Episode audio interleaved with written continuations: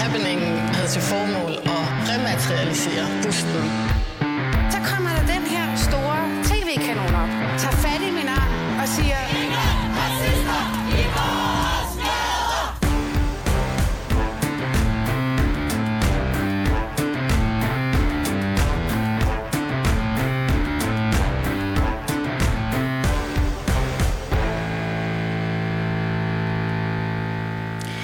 velkommen til anden team af Baby Boomer i dag med min gæstevært David Træs. Mit navn er Phyllis Jassar.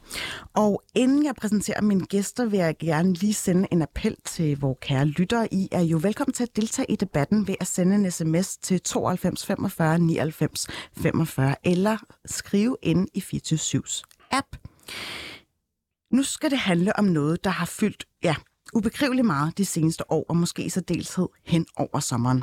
Nemlig woke, woke-bevægelsen og wokeismen, hvad det så end betyder. Og i den ombæring vil jeg rigtig gerne sige velkommen til dig, Tom Jensen, chefredaktør på Berlinske, og en af, ja, wokeismens fremmeste kritikere. Godt at have dig med. Tak.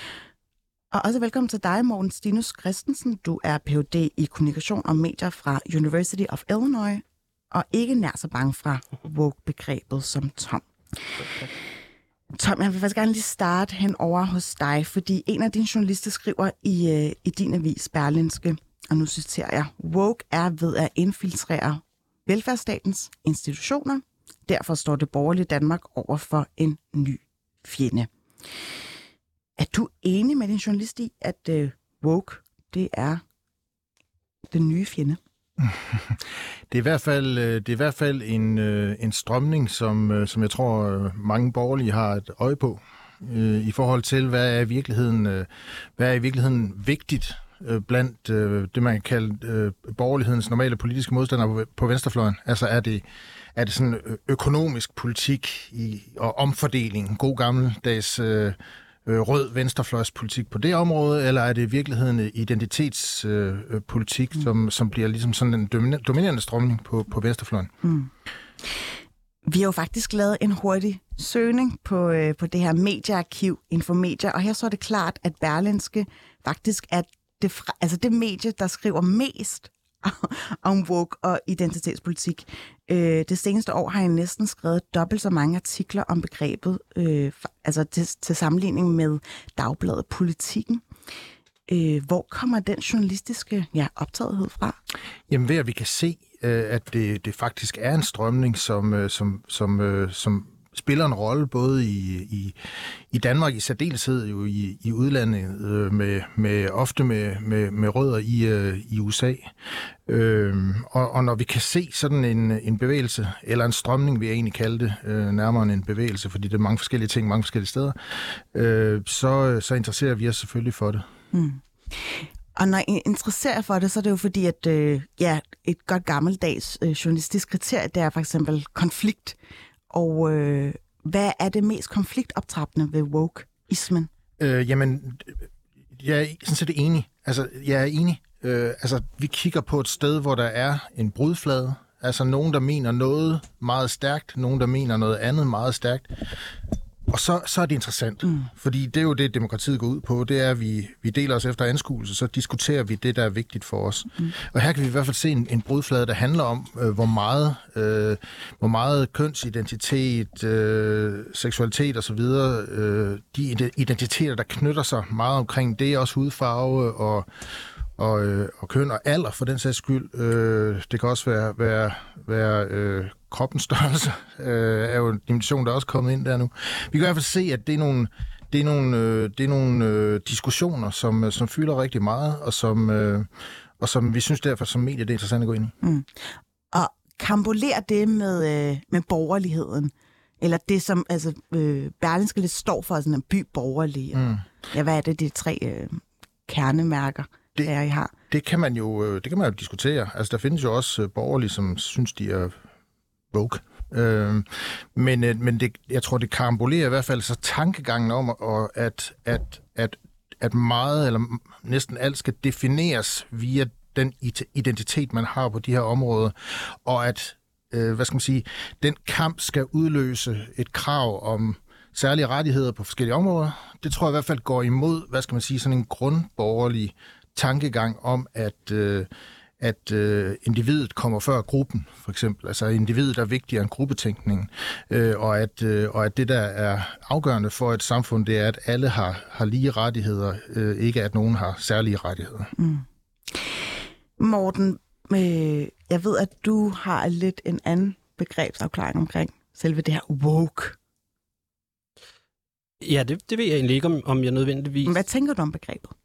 Om woke-begrebet? Ja. Øhm, altså, jeg synes, det er, hvad hedder det, svært at definere netop, fordi, at, og det, det siger øh, Tom jo også ganske rigtigt, at det er øh, øh, mere en strømning end en bevægelse, fordi det er jo alle mulige forskellige ting. Det er alt for de her øh, hvad, øh, mangfoldigheds... Øh, tiltag i mm. Carlsberg og IBM og Microsoft og hvad vi nu har til så ja folk øh, på langt ude på venstrefløjen der vil øh, der vil afskaffe kapitalismen, eller, eller hvad man nu øh, skal sige. Så, så ja, jeg synes, det er, det er relativt upræcist begreb, og jeg synes også, det er derfor, at altså, de her debatter kører altid i cirkel, fordi ja, så skal vi definere det igen, og så har vi allerede defineret det tidligere, men så nu er der en lidt anden... Men nu arbejder I to jo begge to med kommunikation, og øh, jeg tænker på, hvis I bare lige kan... Altså, du har givet en rimelig lang definitionsramme af woke. Hvis du lige kan sætte øh, øh, altså begrebet under lup og sige, woke betyder sådan her for ja, mig? Nej, det kan jeg nu ikke rigtigt, fordi at, at, at, at noget af det, jeg arbejder med i, i, i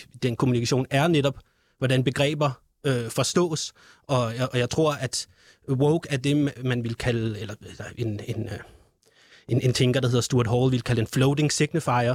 Så, så den, det er en, den, den, den, det begrebets kerne er dens udefinerbarhed så at sige, hvis det, hvis det giver mening. Mm. Øh, så, så det kan betyde alt muligt. Det, det, man skal kigge på, hvilken kontekst det bliver brugt i.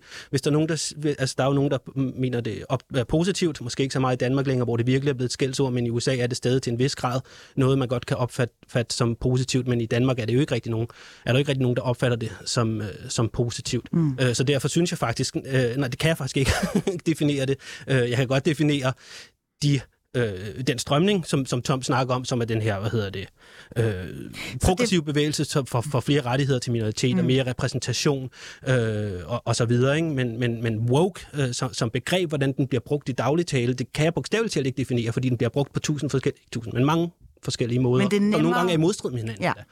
Men det er nemmere at sige noget om, om woke, øh, som, fordi det står i skærende opposition til, til det borgerlige Danmark, og den avis, som øh, Tom Jensen ligesom har Det gør det jo så for eksempel åbenbart heller ikke, fordi nu der, i weekendavisen var der den her, øh, i, i, i weekenden, var der en artikel om woke borgerlige, og, og Tom nævner den også nu, Ditlev Tam, og Tam er jo nok den, den mest kendte, men der var også øh, nogle øh, øh, formænd for ungdoms, hvilket jo nok er, er sigende i sig selv, ungdomspartierne, øh, Liberale Alliance og Venstre, som godt kunne, kunne se nogle af mm. pointerne mm. i quote-unquote øh, wokeness, nu laver citationstegn her i, i luften.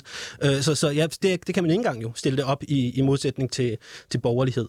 Øh, borgerlighed altså så kan man så også argumentere for i sig selv lidt en, en af de her flydende øh, betegner, som kan betyde alle mulige ting, men øh, ja, nu skal det mm. alt for. men så lad mig spørge dig på den her måde, Morten. Hvorfor tror du, øh, Tom Jensen er så bekymret for woke? Nå, som han sagde, det er jo, altså, som, altså det, det tror jeg, vi talte om sidst, jeg var herinde, at, at det er jo en, en, en, øh, en politisk debat mellem øh, progressive og, og konservative, som der har været øh, i hundredvis mm. af, mm. af år, at øh, konservative har den her tro på, at der er nogle hierarkier, der hvis ikke er naturlige, så i hvert fald er fornuftige, og de skal bevares, og hvis de endelig skal ændres, så skal de ændres meget langsomt, hvor at øh, wokeness eller, eller identitetspolitikken jo i hvert fald til en vis grad øh, øh, at det er jo korrekt, at der, det, som vi kalder wokeness, at en del af en større bevægelse, hvor der bliver ændret hierarkier øh, meget hurtigt. Køns øh, er, jo, er jo en af de ting, vi kan, vi kan kigge på, hvor wokeness jo, der er jo feminisme øh, for eksempel en, en del af, men også alle mulige andre øh, hierarkier, der bliver udfordret af de her øh, øh, tilgange, som, som stammer fra den her venstreorienterede progressive bevægelse. Mm. Så, så for mig at se, er det bare en helt gængs politisk debat. Det, der så problemet, som jeg ser den med, er, at danske mediestikning er super skæv og sådan noget. Det kan vi, vi komme ind på det, på det senere, men at debatten foregår på det her meget, meget øh, øh, ustabile øh, grundlag. Det kommer vi at, til ja, senere, okay. det kan du bande på. Det har i hvert fald øh, virkelig øh, sat på dagsordenen. Tom Jensen, altså I bruger også det her andet begreb, nemlig wokeismen, mm. som om det er en, en politisk isme. Øh, ja, det kan man jo diskutere, om det er præcis nok. Jeg, altså, jeg, jeg tror ikke, det er ikke her, vi kommer op og, og skændes om, om præcisionen i det her. Det er jo, det er jo, det er jo en, en strømning, som er ny, og derfor famler vi alle sammen efter, efter ord, der, der beskriver det præcis nok. Jeg tror, det er måske også derfor, at, at når diskussionerne for alvor folder sig ud, så er det med afsæt i noget konkret. Fordi så, så, så, så bliver det, hvad skal man sige, håndterbart. Altså når normstormerne er kommet til at fylde så meget i debatten, så er det, det, det er konkret. Og så kan man egentlig forholde sig til det på den måde og bruge det konkrete som, som afsæt til, øh, hvor det er, man stiller sig i diskussionen. Men, men, men Tom Jensen, er det ikke, når du siger, at det er en konkret debat, normstormerne for eksempel, der dukker op, er det ikke fordi, at det er en debat, som din egen avis har bragt øh, helt vildt frem? Fordi, fordi man kan sige, at det er vel en, en lille bitte historie. Normstormerne, der kommer øh, ganske få øh, timer på et år på de københavnske skole, øh, altså skolebørn. Og kun nogle folkeskoler, ja, overhovedet ikke alle. Jeg siger bare, det er en forholdsvis lille diskussion. Det er vel jer, Øh, nu læste Felice op, hvor meget I skriver om det, der bringer det her emne op til at blive et konfliktområde, i stedet for bare at sige stille og roligt.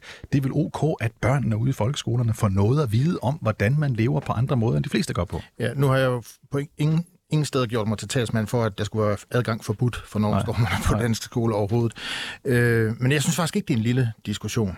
Øh, altså, hvis, hvis normstormerne og øh, det politiske flertal i for eksempel Københavns Kommune, mm. der har betalt med 7 millioner kroner øh, for at komme ud på skolerne, mener, at det er meget vigtigt, så er det jo, fordi det er meget vigtigt øh, på en eller anden måde.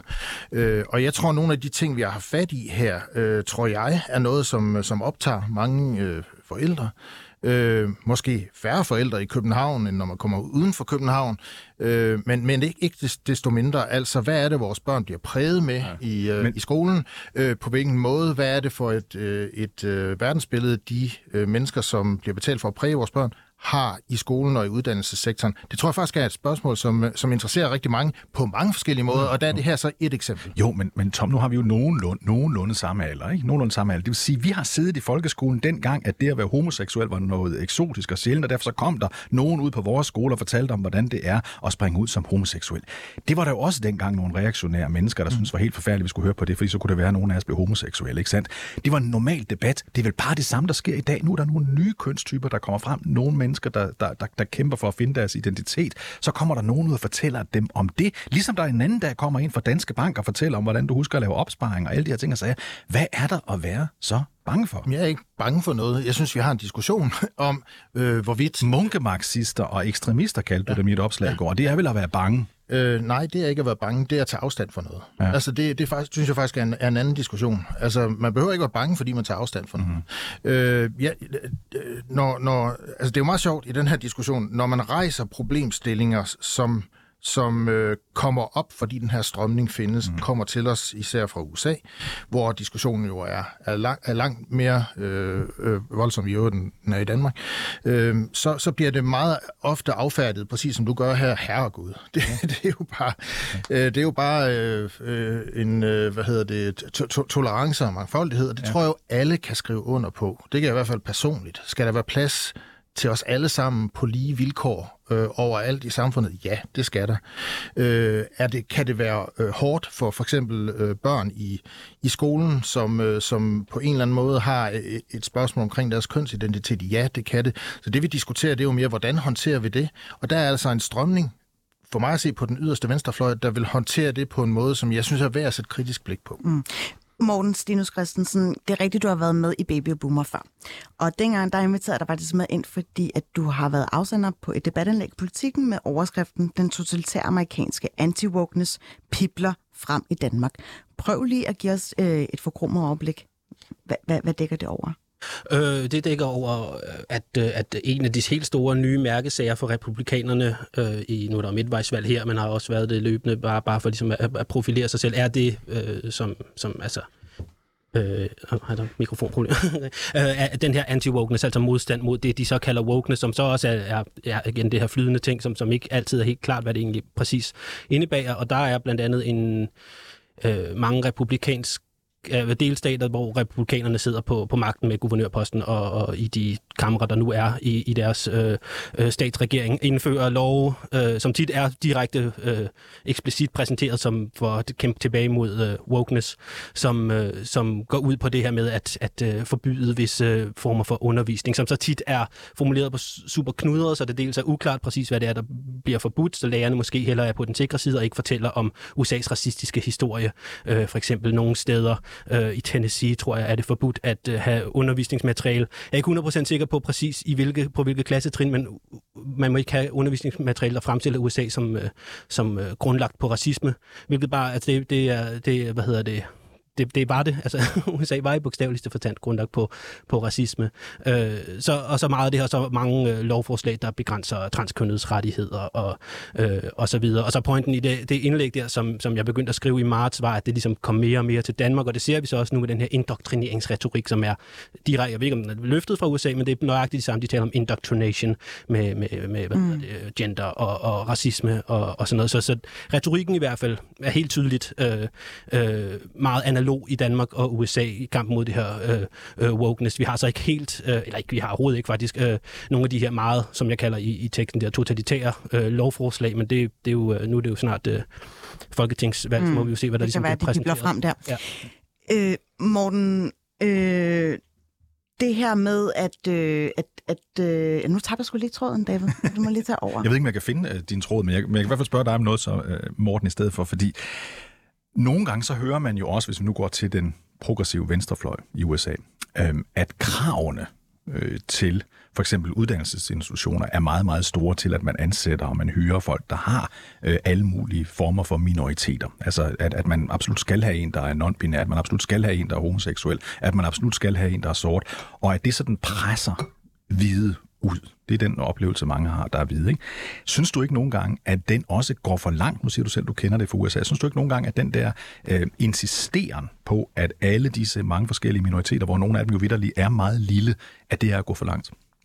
Altså det er, øh, nu ved, altså jeg synes, din, din, din karakteristik er lidt skæv, men, men whatever, men altså det, hvad hedder det, det er jo affirmative action, som de kalder det derhen, altså positiv særbehandling, som har været en ting siden, siden 90'erne, og som også Martin Luther King argumenterede for, at man skulle, øh, skulle have, for ligesom at vende den her udvikling, hvor altså i over 100 år har, har sorte været undertrykt, og især økonomisk øh, undertrykt. Det er jo, at apropos noget Tom sagde, at, at det her identitetspolitikerne ikke har noget med fordelingspolitik at gøre, det har de i høj grad. Øh, også i Danmark kan man jo kigge på ghettoplanen, er jo også meget økonomisk, men der er også klart et, et øh, element af, af racialisering, eller hvad vi nu skal kalde det, øh, racisme, øh, uh, strukturel racisme, kan vi jo godt kalde det. Så, så nej, i forhold til de her affirmative action ting, det er, det er ikke... Øh, det er jeg ikke uh, imod. Det synes jeg kan være en, en ikke, ikke ideel, men en fin måde at, uh, at opveje tidligere tiders og også nuværende uh, undertrykkelse eller, eller uh, den her ekstreme ulighed, som jo har været i USA uh, racialt. Uh, må, må, jeg så spørge dig, må jeg spørge dig om noget, der har, der forlængelse af det, som Tom talte om lige før. Når nu du ser normstormerne, når nu du hører debatten, følger den, øhm, altså Ser du så også en, en, en meget alvorlig, vigtig debat, eller synes du, det her det er en meget lille debat, som vi ikke behøver at, at tage os af? Hvor står du egentlig hen i den debat? Jeg synes, det er fint nok at, at, at, at dække, men altså, jeg synes også, at den er, den, er, den er ude af proportioner i forhold til sådan antallet af artikler og debatindlæg om, om den her øh, relativt harmløse undervisning, netop som du, som du selv øh, beskrev den, der, der handler om, at der er nogen, øh, der, der falder uden for cis-heteronormativitet, øh, for nu at tage et ret woke ord. Øh, det er der jo, altså det kan vi jo bare kigge ud på virkeligheden. Der er jo millioner af mennesker, der ikke er, er cis-kønnet, ikke i Danmark, men, men i hele verden, og, og også tusindvis i, i Danmark. Ikke? Mm. Så, så det for mig mig at se, at det bare okay, der kommer nogen ud på, på, på skolerne og taler om virkeligheden på en anden måde. Det er en nyhed i den forstand, at at, øh, at det ligesom, øh, det er måske ikke så mange, der, der vidst om det, men hele den her meget moralske panik, øh, som, som vi måske kunne kalde det, der opstår om, at ja, som, som Toms avis jo har, mm. har, har ført an i med, at det er helt forfærdeligt, og det, og det er Men du sagde indledningsvis, at øh, Berlingskes dækning har været skæv i forhold til identitetspolitik. Prøv lige at fremhæve, nu har vi snakket om normstormerne og så videre, men, men hvad er det ligesom, hvad skal de ligesom gøre bedre for at opveje, at det bliver en meget mere ja, bedre dækning af, af identitetspolitikken? Altså, det, altså den, det, det, jeg mener med, at deres dækning har været skæv, er, at den ikke er retvisende. Øh, øh du har jo så taget nogle noter med her fra nogle eksempler fra, som mange af dem er hindret fra en, en længere analyse, jeg har skrevet, der ligger på min hjemmeside, mortenstinus.dk, laver lige lidt reklame her. Men for eksempel i, i den øh, 2. marts 2021 havde de en artikel, hvor overskriften var 2 plus 2 er ikke altid kun 4. Det kan også være racisme, som handler om et, øh, et undervisningstiltag i, i USA. Jeg ved ikke, om det, jeg tror, det er en NGO, der gerne vil gøre matik matematikundervisning mere ligeligt fordelt, fordi folk fra ressourcestærke hjem tit har forældre, der kan hjælpe dem med matematikken og alle mulige andre øh, øh, uligheder, der er der. Og der er det jo så tit sorte øh, og, og andre racialiserede minoriteter, der ligesom er der ikke er så, så ressourcestærke. Det bliver så, altså der er ikke nogen, der har sagt, at 2 plus 2 er, er, er øh, 4 er racistisk. Det er, bare, det er bare ikke rigtigt. Det var så den journalistiske artikel, nu sætter jeg det i, øh, i citationstegn. Det blev så fuldt op af en, øh, et par dage senere, Pierre Collignon, der skrev en, en, en opinionsartikel, der skrev, 2 plus, der hed 2 plus 2 er ikke lige med hvidt ha- overherredømme. Det er der heller ikke nogen, der har sagt. Men så kan han bruge den her forkerte dækning, altså den, den er bare misvisende, den, den, den, den dækning, til ligesom at, at have den her lange artikel, hvor han bekæmper den her stråmand, som ikke rigtig findes i virkeligheden, men til gengæld for identitetspolitik, øh, wokeness, hvad vi nu kalder det i dag, øh, til at fremstå super irrationelt og, og imod matematikken. Som det, det er bare overhovedet ikke det, det handler om. Det handler om matematikundervisning. Øh, så, så ja, det, det er bare et eksempel ud af, der, der er mm. adskillige. Ikke? Mm. Men, men på, at den journalistiske dækning er skæv. Ikke sådan, at den decideret lyver, men tit, at den ligesom tager de, selvom det der overskrift er særdeles misvisende, men at de, at de ligesom tager øh, de elementer af en historie, der nu passer ind i den her... Så du synes nærmest, der er journalistisk bias rettet mod selve identitetspolitik? Ja. Altså, det har jeg, det har... lov til at svare på, Tom Jensen. Jamen, det har, man, det har, det har Morten Stinus jo lov til, lov til at, at mene og kritiseres for det. det. Det mener jeg jo ikke selv. Altså, jeg mener, vi interesserer os kritisk for fænomenet, ligesom vi interesserer os kritisk for alle mulige andre fænomener. Nu er det her et, et, øh, et fænomen, en strømning, som er, er sådan vokset og opstået hen over de sidste måske 5, 6, 7 øh, år for alvor øh, kommet til Danmark de sidste par år eller tre, og derfor interesserer vi os selvfølgelig kritisk for den, og så kommer vi jo også til at skrive nogle historier, som, mm. som nogen ikke øh, bryder sig om, eller synes er skævt vinklet. Men når jeg snakker om øh, woke-kultur med min mor, så er hun sådan, hvad hvad fanden er det for noget? og øh, hun har faktisk abonnement på Berlinske. Jeg mm. tror, hun undviger lidt at læse den slags artikler. Mm. Og jeg synes, det er lidt interessant. Øh, vi står jo over for et kommende folketingsvalg, og øh, jeg, jeg oddser på, at der helt klart også kommer til at blive diskuteret identitetspolitik. Om ikke andet, så har vi i hvert fald øh, ja, taget temperaturen på danskernes woke forståelse. Vi sendte nemlig vores reporter Line Schmidt på gaden for at undersøge, hvad vi danskere egentlig går og tænker om wokeness. Og selvom det lyder som et ret sådan easy spørgsmål, så var der faktisk kun 5 ud af 25 mennesker, der ønskede svar på det. Øh, det tyder altså på, at begrebet wokeness, eller wokeisme, ja, kært barn har jo mange navne, alligevel er blevet sådan lidt et emne, som øh, er svært at forholde sig til, og måske man ikke rigtig ønsker at svare på. Men det kommer lige her. Jeg hedder Bjarke og er 31. Først og fremmest så øh, skal jeg bare høre, om du kan fortælle mig om, hvad wokeness er. Wokeness er en betegnelse, folk bruger for øh, folk, der kæmper lidt for hårdt i forhold til øh, skal måske, kulturkampe eller identitetskampe, og synes, at der er lidt for meget fokus på ligestilling, og lidt for meget fokus på øh, folk, der ikke er repræsenteret, og der ligesom bliver for meget politisk korrekthed. Okay. Og hvad betyder det så at være woke for dig?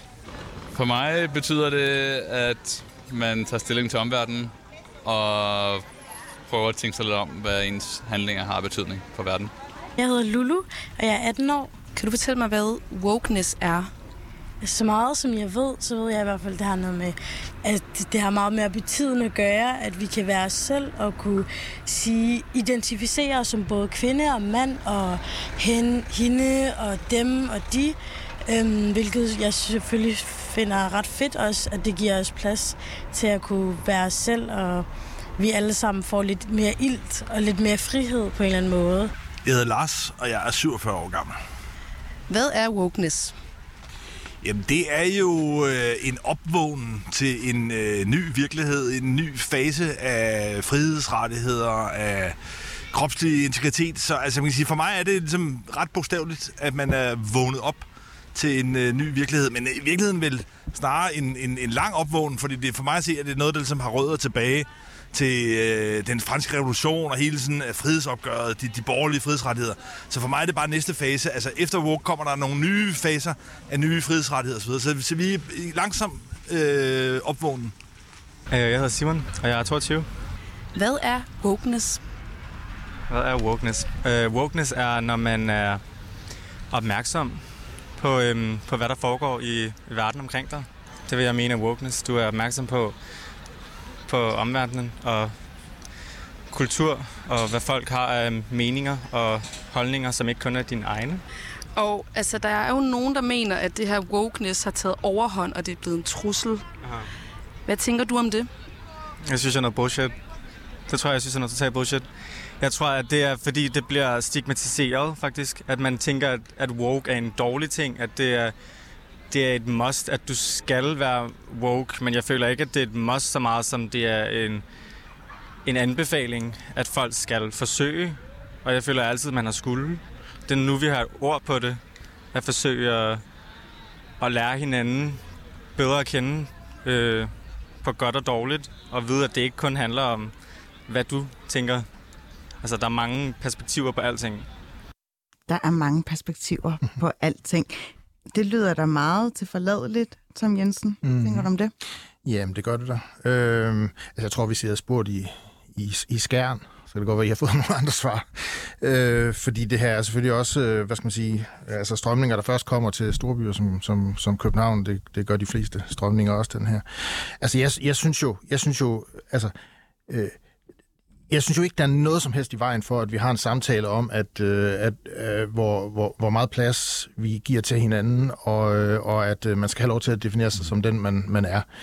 Der, hvor jeg synes, diskussionen bliver øh, interessant, det er jo, giver det her mere frihed, eller giver det mindre frihed? Både for den enkelte og i samfundet. Og der, hvor jeg synes jo, øh, øh, diskussionen som bliver virkelig, virkelig spændende, det er jo, lad mig, lad mig bare give to eksempler. Altså i skolen for eksempel. Hvis, øh, hvis man kommer ud i, i skolerne øh, og leverer et sæt af privilegier, som eleverne skal konfronteres med, giver det så flere elever en oplevelse af, at de får mere frihed, eller giver det nogle elever en opfattelse af, at de ligesom bliver sat i bås? Men... Det, kan, jeg- det, kan jeg, det, kan jeg godt, det kan jeg for eksempel godt være nervøs for. Der, er- altså normstormerne har eksempelvis den der skraldespandsøvelse med papirkugler, hvor, hvor dem, der har flest øh, privilegier, kan komme tættest på, på papirkuglen øh, eller på, pap- på papirkurven med, med, deres, øh, med deres kugle. Øh, hvad hedder det? Giver det en, en, en bedre situation for, for diskussionen og opfattelsen af, at vi alle sammen skal være herude i en skole, eller giver det en dårligere diskussion? Det, det er situation. Det synes jeg faktisk er en... Øh, Tom, der Tom, kan jeg godt inden- være bekymret. Ja, Tom, inden du nu går videre til, Ja. til, til din anden pointe, så vil, jeg Ja. bare sige, så, så vil jeg bare sige, øh, du stiller spørgsmål her, men hvad er dit svar? Mit svar er, at jeg i hvert fald er bekymret for, at det kan give en, øh, en, en, et dårligere udgangspunkt for, at alle kan føle, at de kan være her på lige fod og, og på lige vilkår, og at alle er respekteret lige meget. Fordi det flertal, der er mest privilegeret, ikke før var klar over, at de var mest privilegerede. Nu opdager de så, at de er mest privilegerede, og derfor så bliver de, kommer de i dårlig humør. Er det det, du mener? Fordi de bliver udstillet som de mest privilegerede i en meget, meget ung alder, altså som barn i skolen. Yes. Er det godt at gøre det, eller er det skidt at gøre det? men, jeg, Tom, jeg kan men, være bange for men det. Tom, du ved da godt, at dem, der sidder er mindst privilegerede, de ved da godt i forvejen, at de er mindst privilegerede. Jamen, hvem, hvem, hvem giver dig retten til meget præcist at definere, øh, hvad hedder det, hvem der er mest privilegeret, hvem der er mindst privilegeret. Det, er egentlig, det, det, er egentlig, altså, det kan jo være, at den, lad os nu sige, ja. den øh, øh, øh, hvide øh, dreng, øh, hvad hedder det, øh, øh, heteroseksuelle dreng, som kommer til at stå nærmest papirkuglen, det kan, ja. det kan være, at han har dybe, dybe sociale problemer derhjemme, også selvom man måske er velhavende. At, øh, ja. Ja, det kan, det kan sagtens være, at han overhovedet ikke er privilegeret. Ja. Så, så, så når, når vi når ind i kernen af de her diskussioner, så er det jo netop det, hvor meget kommer det her med identiteten til at fylde, hvor meget tager det over ja. på en måde, som i virkeligheden er usund. Det går ud over nuancerne. Det går ud over nuancerne, og i virkeligheden bliver det nogle gange paradoxalt, og det er derfor, hvis jeg bare må få lov til at give mit eget mit andet eksempel, øh, fordi det her er heller ikke kun en borgerlig øh, venstrefløjsdiskussion. Øh, en af de store øh, Vogue-kritikere i USA er jo ham, den, øh, den venstreorienterede øh, talkshowværk, der hedder Bill Maher, som, som i sit show her forleden gav det eksempel, som vi også kender til, at, øh, at skuespillere i dag øh, i Hollywood i stigende grad forventes ikke at spille roller, som ligesom ikke matcher deres identitet. Tom Hanks har været ude og sige, at han kunne ikke spille rollen i Philadelphia nu, fordi han ikke er homoseksuel. Mm. Øhm, og det giver jo en, for mig at se, øh, rejser nogle paradoxer. Eksempelvis, er det så sådan, at transkønnede skuespillere kun kan spille transkønnede? Øh, og det spørgsmål rejste han også. Øh, øh, er det sundt for deres karriere? Og, og, og, det, øh, og det, det, det synes jeg, altså det, det er når vi kommer ind i de her eksempler, hvor jeg synes, at det faktisk bliver interessant at, at stille spørgsmålet, giver det mere frihed? Og hvor jeg i mange tilfælde i hvert fald kan analysere mig frem til, at det er der i hvert fald en risiko for, at det ikke gør, men mindre frihed. Og hvor identiteten, bestemte identitetsmarkører kommer til at fylde så meget, så vi i virkeligheden misser den mellemmenneskelige samtale og forståelse, som vi egentlig burde kunne have på tværs af de identiteter, Men identitetsmarkører har jo altid været udsatsgivende for, hvordan vi hyrer eller hvordan vi omgås hinanden. Ja. Omvendt kan man sige, skal man ikke også være borgerlig for at være chefredaktør på Berlinske? Øh, jo, det skal man nok, men, men, men, men, men det, jeg, jeg synes faktisk, at ens holdning er ikke en identitetsmarkør på mm. den måde. Det er jo noget, man vælger. Altså, jeg, jeg har ikke valgt, om at jeg er en mand. Jeg har ikke valgt, at jeg er hvid. Det er jeg bare. Øh, hvad hedder det? Så, så jeg, synes, jeg synes, diskussionen handler om, at for mig at se, skal vi gøre os umage øh, for at forstå hinanden. Jeg synes, øh, det man kan kalde vågstrømning en gang imellem ender det modsatte sted, at vi faktisk gør os umage med ikke at forstå hinanden. Okay, vi skal gøre os bedre til at forstå hinanden. Morgen, Stinus, øh, du skal lige have en lov til at uh, have en afsluttende kommentar til, til den her meget brede betragtning, som Tom Jensen lige Ja, ja der, altså der var meget, øh, først og fremmest vil jeg sige, Bill Mayer er ikke rigtig venstreorienteret i nogen særlig meningsfuld forstand, men, men han er sådan en del af den her højorienterede del af demokraterne, men, men whatever, øh, det, det, det, er ikke så, det er ikke så afgørende, men det er ikke en venstreorienteret øh, mærkesag i USA at tale imod øh, øh, øh, øh, mangfoldig repræsentation i, i medierne. Det er i hvert fald ikke min oplevelse. Og så synes jeg også, at, at det her eksempel med, med privilegier, som, som Tom fremhæver, er som sådan fint nok, men, men jeg er ret sikker på, at normstormerne arbejder intersektionelt, som betyder det her med, at der er alle mulige øh, kategorier, der overlapper øh, i, i at bestemme ens øh, øh sociale øh, øh, position og økonomiske og, og så videre.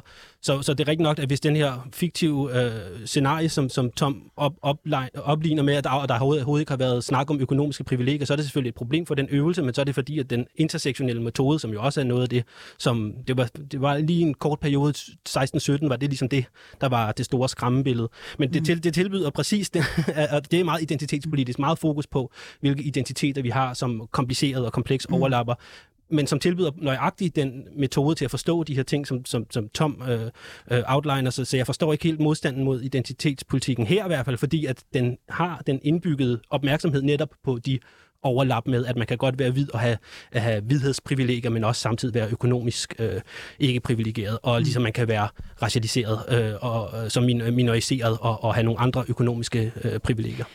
Intersektionaliteten blev i hvert fald din øh, afsluttende bemærkning herfra, Morten Stevens Tusind tak, fordi du gad at være med, PUD Kommunikation og Medier, og mange tak til dig også, selvfølgelig Tom Jensen, chefredaktør på Danmarks mest woke-fokuseret avis. Tak.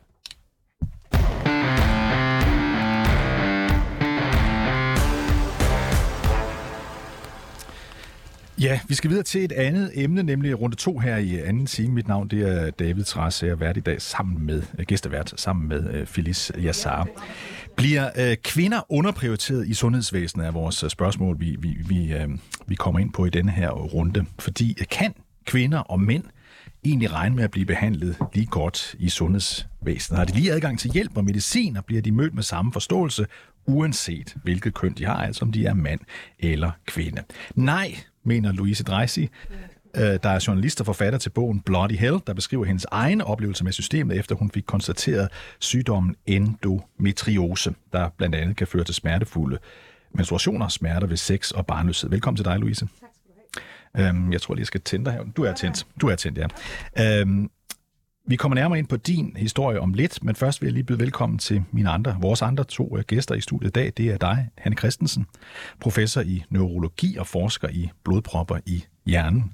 Også velkommen til dig, Søren Brunak. Du er forskningsdirektør og professor i sygdomsbiologi. Øh, jeg skal lige sørge for at understrege, at ingen af jer to er ekspert i lige præcis øh, Louise Dreisigs øh, sygdom. I har derimod fået byde ind med jeres viden om kønsforskelle i sundhedsvæsenet, sådan mere overordnet, så er der styr på den del af det. Men lad os lige første omgang vende tilbage til dig, Louise.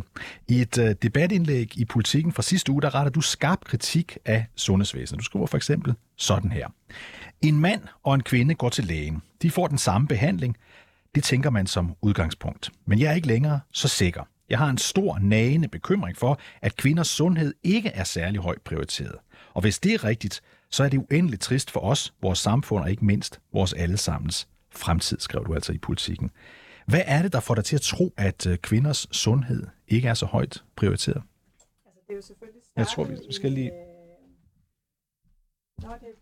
Okay, det hjælper Sorry, vi skulle lige trykke på din telefon her. Det er jo naturligvis startet med min egen patientgruppe, kan man sige. Jeg begyndte at interessere mig for øhm, min egen sygdom, selvfølgelig fordi jeg selv er syg med det, men også fordi jeg øh, helt reelt blev væltet om kul af personlige beskeder, da jeg udgav min bog. Mm. Fra kvinder, der øh, oplevede at blive øh, sendt hjem fra lægen, øh, uden at blive taget alvorligt. Af kvinder, som oplevede at tage på hospitalet og være rigtig, rigtig øh, syge og have det rigtig skidt og blive sendt hjem og få at vide, at de skulle tage to panodiler og gå i seng. Af kvinder, som gentagende gange prøver at opsøge faglig hjælp, men simpelthen ikke får den. Og øh, det synes jeg bare... Altså, jeg, jeg fik så mange beskeder. Jeg har i hvert fald tænkt, det virker til, at der er et eller andet mønster her. Og, øh, og det prøvede jeg så selvfølgelig at undersøge inden for min egen patientgruppe, og blev ret hurtigt bekræftet i, at øh, vi har jo en diagnoseforsinkelse i min patientgruppe på 5-7 år. Det er ret meget, fordi øh, det er ret meget, og ret lang tid er det rigtig skidt i, og desuden er det en sygdom, der udvikler sig, kan sætte sig på din urinvej, på dit tarmsystem. Altså simpelthen ødelægge organerne indenfra, det, altså infiltrere organer, det er, det er ret voldsomt. Ikke? Øh, så det er ret lang tid. Og så tænkte jeg, kan jeg vide, om det reelt er et problem andre steder? Og så øh, begyndte jeg sådan at prøve at dykke lidt ned i nogle forskellige, jeg skulle, jeg skulle ikke læse ret mange undersøgelser, for jeg kunne se, der er altså et eller andet, der tyder på, at øh, det ikke er helt retfærdigt, den måde, vi bliver behandlet på. Mm. Øh, jeg tænker, hvad de problemer, du kan møde med, kan det også godt lade sig gøre for øh, en sygdom, som måske ja, er mere mandsdomineret? Nu kigger jeg på de to øh, lægefaglige eksperter i studiet. Eller er der simpelthen den kønsbarriere med, der er, som øh, Louise lige fortæller, 5-7 år øh, knyttet til for eksempel endometriose? Altså, jeg vil hellere svare på en anden måde. Der, jeg mener ikke, der er nogen tvivl om, at køn påvirker, hvordan man bliver modtaget i sundhedsvæsenet.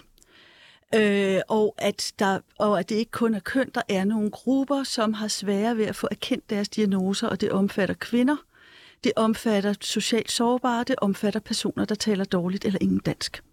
Og det, det er vel dokumenteret i alle lande. Øh, og så så på den måde, så kan jeg ikke sige, om der findes nogle sygdomme, der specifikt rammer mænd, og hvor mænd bliver dårligere erkendt. Øh, det tør jeg ikke svare på. Øh, men der er ikke nu nogen er mænd jo notorisk dårlige til at gå til lægen.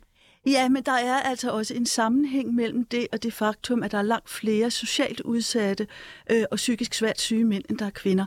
Og de forklarer en stor del af det. Mm. Øh, og det er ikke fordi, jeg mener, at kvinderne, vi, vi nu er nogle frygtelige ofre, som folk ikke vil se.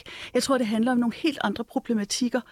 Øh, på trods af, at vi jo både i sundhedslov, WHO og så videre, der siger vi, at det hedder fri og lige adgang til sundhed for alle. Mm. Men vi mangler viden om, hvordan symptomer præsenterer sig anderledes hos kvinder, og det gælder både for eksempel inden for, for hjertesygdom, hvor det efterhånden er relativt velbeskrevet inden for mit eget område med slagtilfælde, hvor man er ved at erkende, at kvinder har andre symptomer. Det gælder kvinders smertereaktion, som jeg kunne forestille mig var relevant i forhold til dig. Men det handler også om noget kulturelt, hvor vi alle sammen har en eller anden grad af implicit mm. bias, hvor vi opfatter kvinders smerteklager som mindre alvorlige end mænds, kvinder som mere skrøbelige. Så der ligger noget generelt og noget systemisk i det her. Mm. Og det er også øh, i, for, i forbindelse med en længere artikel til Zetland, hvor du er blevet citeret, der siger du for eksempel, at medicinske forsøg lider af en stærk mandlig bias, og mm. så siger du til citat, hvis vi ser, hvor vores normaldata kommer fra, ja. så er det fra mandlige medicinstuderende. Og dem er der ikke noget som helst skal med, men det er bare ikke de mest gennemsnitlige i vores øh, samfund. Rent overordnet, og nu øh, kigger jeg også øh, på, øh, på dig, Søren Brunak. Øh, hvilke problemer kan det medføre? Jamen, jeg tror, det afhænger meget af, hvilken øh, sygdom, som vi snakker om. Altså, hvis man skal give et bud på en sygdom, der har den omvendte øh, situation her, øh, så er det for eksempel øh, mænd, der får brystcancer, brystkræft. Øh, de opdager brystkanceren øh, øh, temmelig meget senere end kvinder, fordi kvinder har en tradition for at tjekke op på det, og der er screening, og der er ting og sager. Og med mænd, der er det nærmest, øh, det er ikke helt sådan, men det, det er nærmest hen i retning af, at metastasen til lungen bliver opdaget før øh, øh, brystcanceren. Så, så, så der er i hvert fald også en masse forskelle, vi har jo prøvet at kigge på tværs af alle de sygdomme, som begge køn kan få. Og, og, og, og i din kronik, der citerer du også vores, mm-hmm. vores artikel. Og, og, og man skal passe lidt på, fordi vi har kun sammenlignet de sygdomme, som begge køn kan få. Så vi har faktisk slet ikke endometriose mm. med, øh, fordi at, at den ikke ligesom tigger den boks, mens brystkræft øh, er en sygdom, som ganske vist er, er ikke særlig hyppig for mænd, men begge køn kan få den. Så vi har prøvet at sammenligne øh, det her. Og, øh, og du tager også det her ind med, at i gennemsnit ser vi, at, at kvinder får den samme diagnose, som altså begge køn kan få fire år senere end, end, øh, end mænd. Og, og, øhm, og du ser det som et, et, et øhm, hvad skal man sige, et tegn på, at der er ligesom noget galt med det hele. Men man skal være lidt forsigtig, fordi at det er simpelthen i, som udgangspunkt en god ting at få sine diagnoser ret sent, fordi det kan måske øh, nok betyde, at kvinder har flere sygdomsfri år. Mm. Øh, og det er derfor, nogle af de her diagnoser kommer øh, senere. Og kvinder går, hjemme, øh, går tidligere hjem fra bodegaen, og de drikker ikke så meget, de ryger i hvert fald ikke alle sammen lige så meget. Altså, så, og, og kvinder lever jo også længere. Mm. Så der, man skal passe lidt på med noget af det her statistik. Det er slet ikke, fordi jeg er uenig omkring problemstillingen. Jeg kender også kolleger, som, som virkelig zoomer ind på den her øh, sygdom. Men vi skal passe lidt på med de her statistikker, fordi hvis man... Øh, som kvinde bliver mindre syg i gennemsnit, mm. så er det ikke så mærkeligt, at man også får nogle, mm. nogle øh, diagnoser. Men jeg tænker bare, endometriose, det er jo selvfølgelig en kvindebeslægtet sygdom, eller det kan kun ramme kvinder, og som Louise her forklarede sig, øh, jo senere den bliver opdaget, jo mere kan det gå ud over ens øh, syster eller æggestokke, og øh, måske i værste fald have problemer med fertiliteten. Er der noget i lægevidenskaben, hvor man bare ser på, på det kvindelige eller kvindelige sygdomme som noget andet? Der er jo øh, langt mindre viden om kvinder. Kvinder kommer ikke i samme grad med i lodtrækningsstudier, øh, uanset at det er noget, man arbejder hårdt på at få kvinder med i.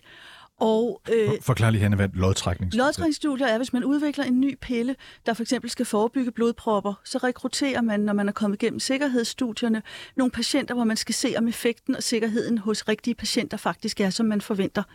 Og i de studier, hvor man kan sige, at dem, der har behov for det, der er, der er i hvert fald 60 procent kvinder, for ikke at sige mere. Der, øh, uanset hvad vi har gjort for at få flere kvinder med, så ligger vi fortsat på, at over 60 procent er mænd, og at de er betydeligt yngre end, end, end, end, end de kvinder, som, som der er i gruppen. Vi ved også mindre om, hvad skal vi sige, normal, eller ikke, kan vi sammen normal, en præsentation af sygdomme hos kvinder end hos mænd. Man har arbejdet meget med det ved blodprop i hjertet, hvor man har fundet ud af, at kvinder faktisk har klart andre symptomer, som tidligere er blevet underkendt. Og det samme gælder også inden for området med blodpropper i hjernen. Der kommer flere og flere data på, at det også betyder, at når en person ringer 112 grundet streng blodprop i hjernen, så er det mindre sandsynligt, at vagtcentralen genkender symptomerne. Må jeg lige spørge dig, når, øh, i forlængelse af hvad du siger her, når en kvinde kommer ind til lægen, mm. det kunne for eksempel være den praktiserende læge ja. til at starte med første besøg, ja. ikke? og kommer ind og siger, jeg har ikke så y øh, øh, symptom her. Mm. Bliver denne kvinde, der møder op der, simpelthen dårligere behandlet end den samme mand, der møder op, fordi den praktiserende læge, der sidder der, har et, et, et, et, et, et informationsbaggrund, som er biased i forhold til, til mænd? Altså ja, men med den lille modifikation, at den øh, bias, den er hos os alle sammen ja, i de studier, ja. der er lavet. Så det er ikke kun den ene læge. Og den ene læge, der sidder der, har heller ikke en lærebog, vedkommende kan gå hen til at læse ordentligt på symptomer fra kvinder. Så svaret er ja, men det er ikke fordi den enkelte læge kan, vil og ved mindre end, end alle andre. Bare lidt hurtigt opfølgende spørgsmål. Er der forskel på, når Louise kommer ind til lægen, der, om det er en mand eller en kvinde, der sidder der? Så? Det er der faktisk ikke, og det er det, der i mine øjne ja. gør det rigtig sjovt. Ja. men, jeg, tror, jeg tror også, at vi skal virkelig skælne lidt mellem at behandle sygdommen, men også at diagnostisere den. Ja. Mm. Og her med endometriose, det, det er det, der er hovedproblemet. Ja. Det er at finde nogle, nogle gode øh, markører, øh, som kan på en, en ikke-invasiv måde, som vi siger, hvor man ikke skal ind igennem navlen og alt muligt, øh, kan rent faktisk stille diagnosen. Så der er lidt forskel på svaret på, øh, på dit spørgsmål der, alt efter om det er behandling, eller det er diagnostik. Ikke? Og det er det, der virkelig er problemet inden for det her Men- men område, jeg hører- mere end behandling. Ja. Jeg, jeg hører også det, Louise siger før, i virkeligheden er, aller- er, er det der med, at du møder op, og du får en diagnose stillet, ikke behandlingen derefter. Jeg ved ikke, om det også var problemet, men det var i hvert fald problemet, at, var det ikke rigtigt forstået, Louise, at man overhovedet bliver opdaget, når man kommer op til lægen? Det er i hvert fald det, jeg hører fra min egen patient. Altså, jeg er jo selv et atypisk eksempel, for jeg fik diagnosen, inden jeg overhovedet vidste, der var noget, der hed det her. Mm. Jeg er så et, et resultat af virkelig dårlig vejledning undervejs, så det findes så også desværre. Men, men det, det, jeg hører, det er, at, at piger går til lægen, og de føler sig på ingen måde anerkendt for det, de oplever. Og de føler, de skal insistere, de føler, de skal forsvare sig selv, de føler, at de skal være sygere, end de i virkeligheden er, og hvilket er sindssygt, fordi hvis man ved, hvordan det er at have endometriose, så er man bare så afsindigt syg. Så det er helt urimeligt. Altså, jeg reagerer på noget retfærdighed, som jeg synes er helt øh, skævreden. Altså, og, og, og så kan man selvfølgelig sige, som, som, som Søren siger, at, at så har de f- øh, flere sygdomsfrie år, men det ændrer jo ikke på, at de er syge. Altså, så kan det godt være, at de får diagnosen senere, men de er jo stadigvæk syge. Altså, så, så, det, altså, så kan man så sige, så er du sygdomsfri, men så er du jo heller ikke behandlet. Altså, altså du er sygdomsfri, fordi du ikke har en diagnose. Men det, måske ville det være bedre at være øh, diagnostiseret, og så rent faktisk få en behandling. Altså, jeg, jeg har det i hvert fald sådan, at jeg synes, jeg kan ikke se noget som helst, der kan forsvare, at vi, at vi ikke får, altså vi ikke bliver mødt med det. Altså, hvorfor bliver vores sandhed ikke, eller vores ord ikke taget for sandhed? Altså, mm. hvorfor bliver det uh, twistet en lille smule, og er du sikker på, at det ikke sidder i hovedet på dig, eller, ja, jamen, det gør jo ondt at have menstruation. Altså, jeg kan ikke forstå, hvorfor man ikke kigger på mennesket, der sidder overfor dig og siger, det lyder da rigtig træls, prøv lige at fortælle mig lidt mere. Altså, men, men det der er min pointe, fordi jeg, jeg er fuldstændig enig med dig, øh, med dig selvfølgelig skal, skal, skal diagnosen stilles så hurtigt som muligt, men nu havde vi ikke den sygdom med i, i studiet, som, mm. som du henviste til. Men min pointe med det med din, diagnostikken er, at der er faktisk mange sygdomme, som hos den praktiserende læge bliver diagnostiseret på samme måde som for 30 år siden. Og her har vi faktisk brug for nogle molekylære biomarkører, mm der kan informere den praktiserende læge om, hvad der er, der foregår. Og hvad, Nu- nu- hvad der... nu blev det til en tænker på biologitime. blodprøver Ja, ja. og og, og, og, og derfor så, så, så, så er Bi, der... bio, bi, øh, molekylære... ja. Ja, du ved nok, når, når, du- når du får taget en blodprøve, så det, der kommer ud af okay. det, er nogle tegn på, at du har for meget af det protein, du har for lidt af Godt, det molekyl. Men og du nu har- tager jeg bare lige Ja. udgangspunkt i min egen sygdomshistorik, fordi jeg fik nemlig diagnosen PCOS, og øh, jeg fik faktisk foretaget blodprøver, hvor der var ingen indikationer på, at der var noget galt. Øh, ikke fordi, at jeg ligesom skal affeje, at, at det kunne måske være et alternativ til, hvordan man ligesom kunne få øh, altså diagnostiseret eller behandlet patienter. Men, men jeg vil gerne lige henvise til et studie lavet i USA for 2021, fordi den viser nemlig, at når kvinder og mænd oplever samme niveau af smerte, så bliver kvindernes oplevelse ikke opfattet som værende lige så intense som mændenes. Oven i hatten så viser det her studie, at øh, observatøren mente, at kvindernes symptomer faktisk skulle klares med psykoterapi og ikke medicin.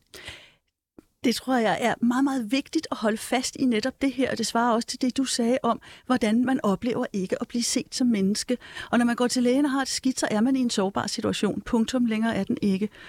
Og det, der er resultatet af, at vi mangler den viden, vi snakkede om før, og vi har de kulturelle forestillinger, det er jo, at vi ikke møder og ser folk der, hvor de er, men putter vores egne fedtede briller ned over, for at sige det sådan en lille smule groft. Vores progressive amerikanske kolleger kalder det der for medical gaslighting. Altså, at man fortæller patienten, at når du siger, at du har meget ondt i maven, så ved jeg på en eller anden måde på den anden side af mit skrivebord bedre, mm. at øh, du har lidt ondt i maven, og du sikkert har spist for mange pomfritter i går, eller et eller andet mm. tilsvarende. Ja. Og, og, det, og så går man hjem og tænker, er det mig, der er noget galt med? Og det betyder, når man siger det på den her måde, lyder det ikke så alvorligt. Men hvis det er noget, der betyder noget, ødelægger ens liv, så betyder det også, at man får at vide, at det, man oplever, ødelægger ens liv, ikke eksisterer, ikke er alvorligt og bare er småpip, for at sige det sådan en lille smule firkantet. Og det er det, det også gør ved folk, og derfor så ender de med at have to problemer, hvor er det ene langt hen ad vejen er systemskabt. Mm. Ja, og jeg er blevet kaldt alt muligt, siden jeg har lavet det der øh, debatindlæg, øh, offerfeminist, og jeg skal komme efter dig. Og for mig handler det faktisk slet ikke om mand versus kvinde. For mig handler det om, at det er et menneske, der sidder der. Altså, og at man skal behandle alle mennesker fuldstændig ens og høre på, hvad de siger. Og hvis der sidder en kvinde og siger, jeg har det forfærdeligt, jeg kan ikke stå op, jeg bliver nødt til at ligge på min sofa i to, tre, fire dage i løbet af en måned, så er der noget galt. Altså, det er faktisk ikke ret meget længere end det, det er bare retfærdighed. Og jeg synes, at, jeg synes der er sådan en tendens til, at vi skal hive alt muligt sådan uh, mand versus kvinde, feminist, alt muligt. Altså, det er nærmest blevet sådan skæld, skældsord for feminist efterhånden. Men, men jeg synes bare, det er sådan, for mig er det bare regulær retfærdighed. Og det, mm. den er egentlig ikke længere, at du skal tage det menneskes ord for sandhed, der sidder overfor dig, for det er jo faktisk derfor, de er kommet. Mm. Det er fordi, de har brug for hjælp. Men, men der er også brug for at tage den her personlige medicin-dagsorden ned af, af hylden, fordi når I står og snakker om det, så kunne I faktisk snakke om det på samme måde for 30-40 år siden. Ja fordi der var nogle af de samme problemer. Det lægerne har brug for, er jo nogle nye værktøjer, hvor de kan skelne mellem, om de smerter relaterer til den sygdom og den mulige behandling eller en anden sygdom. Mm. Øh, og, så vi skal faktisk og, gentænke og det, medicinstudiet. Det, det er lidt det, jeg snakker om. Jeg har jo arbejdet meget med, med, med personlig medicin, og det handler om at zoome ind på den enkelte øh, patient. Men nogle gange glemmer vi de to største undergrupper, mænd og kvinder. Mm. Og der er jeg jo fuldstændig enig øh, med jer, og vi glemmer dem også, de årsager, I kommer med. Men vi skal også kigge lidt frem af banen og sige, at vi skal have nogle nye værktøjer i hånden og nogle nye teknologier. Hvorfor tror du, det er sådan, Søren Brumak? Jo, jeg, jeg, jeg, jeg tror, at, at øh, de praktiserende læger i hvert fald har en, en, en større barriere. Jeg oplever for eksempel, at der er mange af dem, der mener, at øh, sådan noget som DNA-sekventering og genomsekventering. Det er noget, oh, man nej, har, hvad er det? Ja, de, at, hvor, hvor, hvor dit DNA bliver, bliver sådan zoomet ind på osv. At det er noget, man har brug for på hospitalerne øh, og ikke hos, hos dem. Men de udskriver faktisk over 90 procent af alle øh, lægemidlerne og recepterne i Danmark, og de har faktisk rigtig meget brug for de her data, som kan bruges af lægerne til at kende forskel på, om det er det ene eller det andet, at dosis skal være det, eller den skal være noget andet. Så, så der er også en, en ting der, øh, hvor, hvor der er mange øh, praktiserende læger, der er interesseret i det, men jeg tror, vi har brug for også, at der bliver skubbet lidt på den udvikling. Hanne, et spørgsmål, jeg har til dig, det er, om ikke der er håb forud, for jeg gætter på, at en del af årsagen til, at vi har det her problem, hvor man ved mere om mænds symptomer end mm. kvinders, det er, faget, lægefaget, jo traditionelt var et mandefag. Det er det jo ikke i samme grad i dag. Vil det betyde, at alle disse mange kvinder, der nu bliver, allerede er uddannet mm. øh, læger, men i, i stigende grad jo bliver det, øh, vil simpelthen få mere øje for nogle af de her sygdomme, eller, eller er det et falsk håb? Jeg tror egentlig langt hen ad vejen, det er et falsk håb, hvis man ikke hænger det på en anden knage også. Fordi i det øjeblik, man kommer ind i en faglig tradition, så, vil sige, så når man at leve sig ind i den, inden man når at blive kritisk. Sådan er verden jo. Og vi ved, at mænd og kvinder har lige meget øh, bias, lige, når, når man laver test på det. Så altså, det tror jeg ikke. Jeg tror, vi er nødt til at være bevidste omkring det, og jeg tror, vi er nødt til at være bevidste omkring, at det her den her dagsorden, det handler om fri og lige adgang til sundhed. Det er sådan nogle værdier, det handler om. Det handler ikke om det ene køn forud for det andet, men det handler nu om, at jeg lige vil sige, at jeg som lægesat i verden for bedst muligt at genkende og behandle sygdom hos de patienter, jeg nu engang støder ind i. Mm. Og det betyder, at jeg har behov for at have en given viden og nogle givende redskaber og en erkendelse af, hvor mine egne faldgrupper ligger. Og det tror jeg gælder for alle mine kolleger. Men en ting er den lige adgang til sundhedsvæsenet, og andet er også, at selve de aktører måske øh, skal begynde at bruge nogle andre vendinger, eller se især på kvindesygdommene anderledes. Og jeg synes, det seneste sygdom, eller undskyld, øh, tilfælde eller eksempel, mm. som er med til at understrege min pointe, det var jo i forbindelse med øh, coronavaccinen, mm. hvor omkring 4.000 ja. kvinder havde faktisk indrapporteret blødningsforstyrrelser. Ja. Og der hørte man jo Sundhedsstyrelsen spiste af med, eller, eller fejder i bordet med, om det er nok øh, højst sandsynligt, fordi du er stresset, eller ja. fordi du øh, skal giftes, eller på grund af varme, og vice versa. Ja. Jamen altså, det viser jo helt klart, at dels skal man lade være med at finde så mange forklaringer for kvinder, og kvinder lade være at finde dem for sig selv, fordi det er også tilfældet i hvert fald i min praksis. Men det betyder også, at vi skal understøtte den udvikling, der er, at man nu kræver i alle studier, at man har opgør øh, data på de to køn. Mm. Fordi det, det, øh, dels er det vanvittigt sjovt, hvad man finder, hvis man skal se på det meget egoistisk, og dels bliver man frygtelig meget klogere af det. Mm. Altså, det er jo viden. Altså, ja. Og du spurgte også før, om, der var, altså, om det var anderledes for kvindesygdomme, og det er der jo, øh, vi skal jo ikke længere tilbage end til marts i år, hvor der var en flok forskere, der stod frem i Dagens Medicin og sagde, det er markant sværere at få forskningsmidler til at forske i kvindesygdomme. Ja. Og det er jo sindssygt interessant, men det er også ekstremt bekymrende. Og det er jo, det er jo derfor, det er en større det, problematik. Det vil jeg faktisk også gerne lige uh, få, få spurgt uh, eksperterne for lægevidenskab her, repræsentanterne derfra. Hvorfor er det sådan, at det er så svært at få midler til at uh, ja, forske i, i kvindebeslægtet sygdom meget hurtigt? Altså, jeg tror, det langt hen ad vejen handler om, at det er nemmest at få forskningsmidler til ting, hvor det er meget synligt, hvad der sker. Hvis man har en person, hvor man kan se, hvordan det er for ondt i hjertet og være ved at dø, jamen den går jo videre, den går jo direkte ind det er meget sværere at få en person, som for eksempel har fået en blodprop i hjernen og ikke kan tale og sidder og savler til at stille sig frem. Og folk er på den ene side frygtelig bange for det, men, men det driver bare meget færre. Mm. Og jeg, jeg er fuldstændig enig i, øh, i det. Vi har for eksempel arbejdet med gentagen graviditetstab. Jeg bliver nødt til at cutte det, Ja, fordi ja. at, øh, vi går over til nyhederne. Tusind Ja. tak, fordi I gad at være med. Øh, Louise Dreisig og Søren Brunak og Hanne Christensen.